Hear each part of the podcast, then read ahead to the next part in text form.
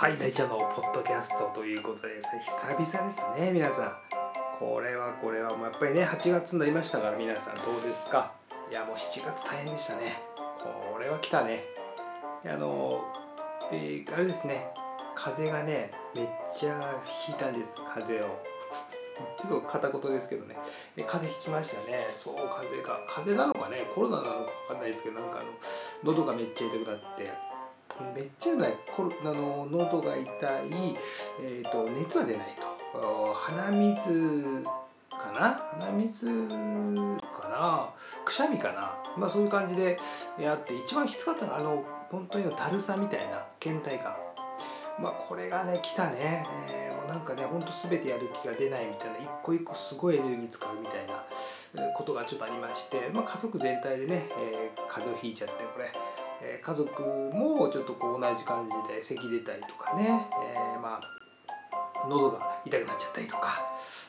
そういう感じでですね、まあ、熱もちょっと出たのかな、まあそういうことでちょっとねもう結構長引いた感じだったんですけど、まあ、やっと復活しましてですね、これがね本当になかなかねメンタルにくる感じでね本当に大変だったのかな、ちょっとやばかったですね。まあでもそこをちょっと頑張って乗り切って、これ乗り切ったのね、これすごいなと思いました。結構ねほんとしんどくてですね、乗り越えたのがね7月はほんと頑張った、まあ、ここを乗り切ったからねまたもうちょっと頑張っていきたいなと。あと何ですか、8、9、10、11、5ヶ月ね、これ大変ですよ。これ皆さんこのコロナっていうのはねなかなか、大変なあれでですね、やっぱり皆さんまあ世界全体でね、なってますんで、これは大変でした。まあ、ただそれをね、精神面というか心のね、部分っていうのもまあちょっと肉体的な部分とか、あとまあその経済的な部分ですか、仕事的にもいろいろ影響あったりとか、っていうのがいっぱいあるんでね、これは大変だということでですねありましたけれども、まあね、そういうこうちょっとね粋な話しながら、粋じゃないけどね、そういうふうな。ですね、ぴったりとやっていこうっていう、どういうことか分かんないですけど、まあそうですね、今年はね本当に生き残るというか、その大変なところをみんなで生き残っていくっていうのが一番重要で、生存していくっていうのがまあちょっとねダメージっていうのはみんなあります、正直その経済的なダメージ、精神的なダメージすごい強いです。まあエンパス気質の方、HSP、ハイセンシティブパーソン、ちゃんと言えたね、まあ、そういったね、敏感な繊細な方っていうのは、とても辛いです。これはもう間違いないと思います。例年と比べてね、さらにちょっとこうきついというところが非常に多くなると思います。いろんな人がね、すごく動揺したりとか、感情的になったりとか、まあ怒りとかね、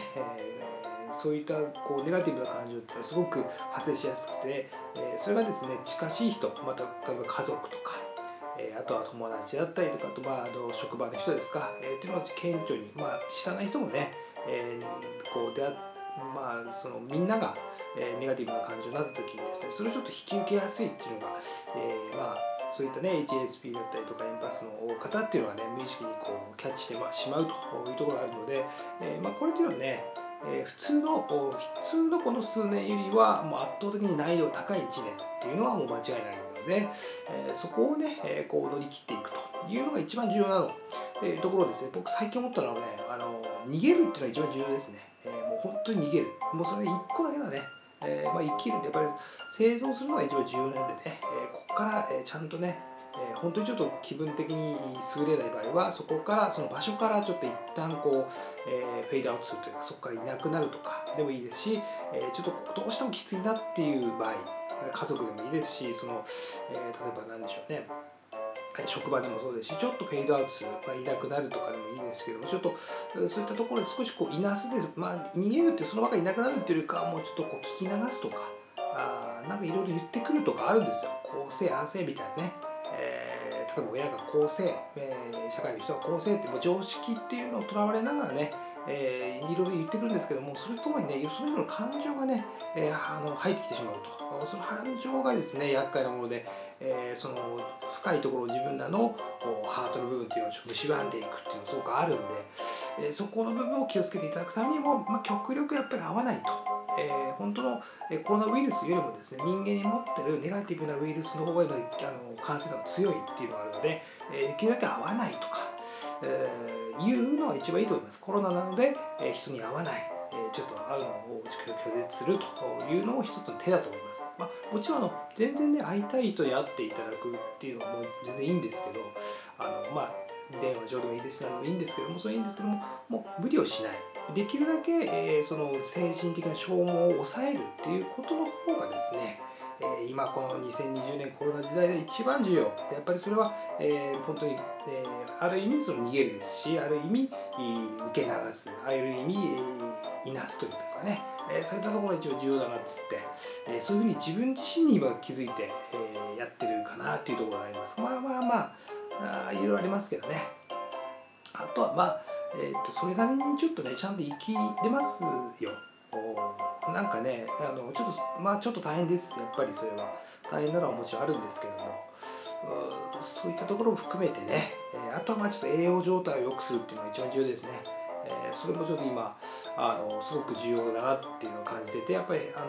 偏っちゃうと、栄養状態が体に偏った状態ですとですね、考え方がネガティブになったり、そして、自己否定に入ったり自分を責めるみたいなのも結構安易に入っていきますんでね、そこもちょっと栄養素と、あとはその人間関係ですかね、ちょっとそういったネガティブな感情を受けないようにする。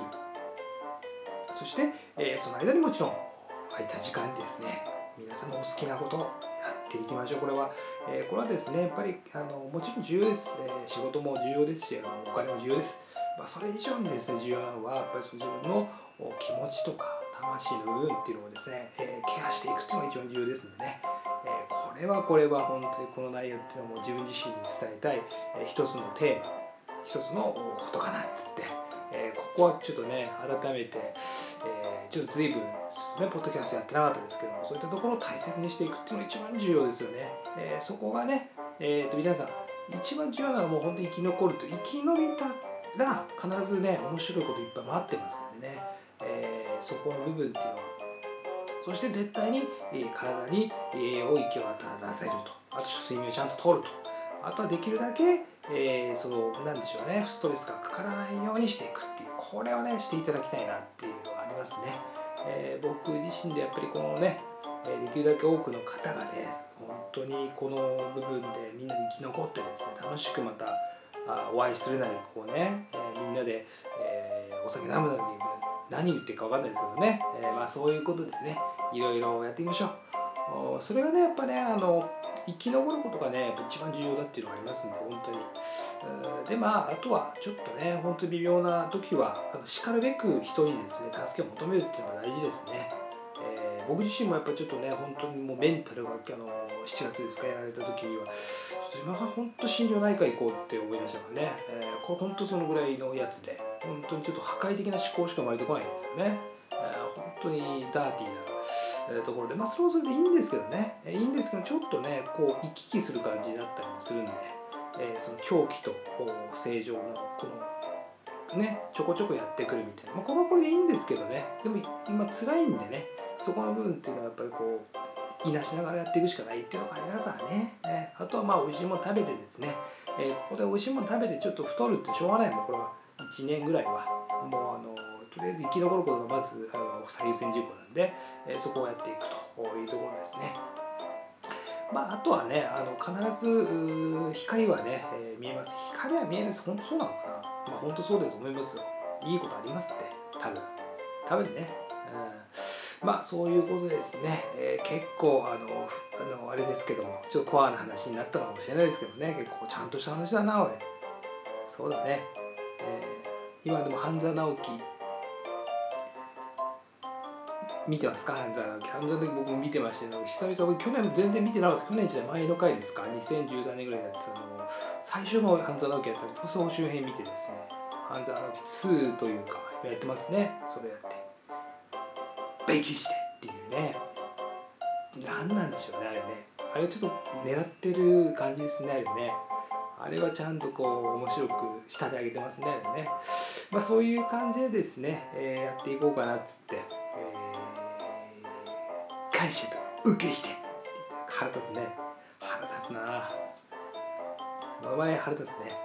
まあそういうこともありましてですね、やっていきましょう。ちょっとまあちょこちょこね、そういうところで今ちょっとね、いろいろな自分の中でも今なんか逆にね、良かったのはそういうネガティブなところを超えていくとですね、またなんかこう何か生み出したいというか、今ね、こういったところも含めてポッドキャストもちょっとこうやってみたりとか、まあ、ブログも少し書いてみたりとかっていうのがもう一回ちょっとね、改めて何か生み出す活動っていうか創作じゃないですけど、そういう気持ちもすごく湧いてきてるので、まあ、そこをベースにやっていこうと。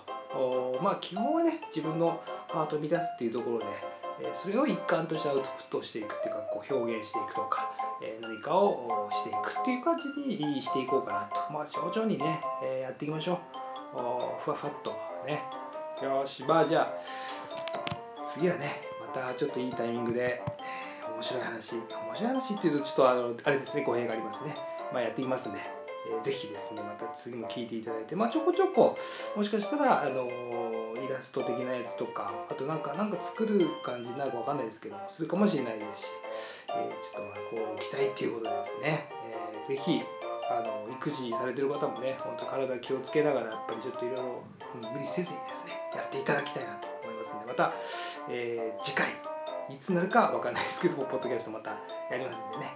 よろしくお願いします。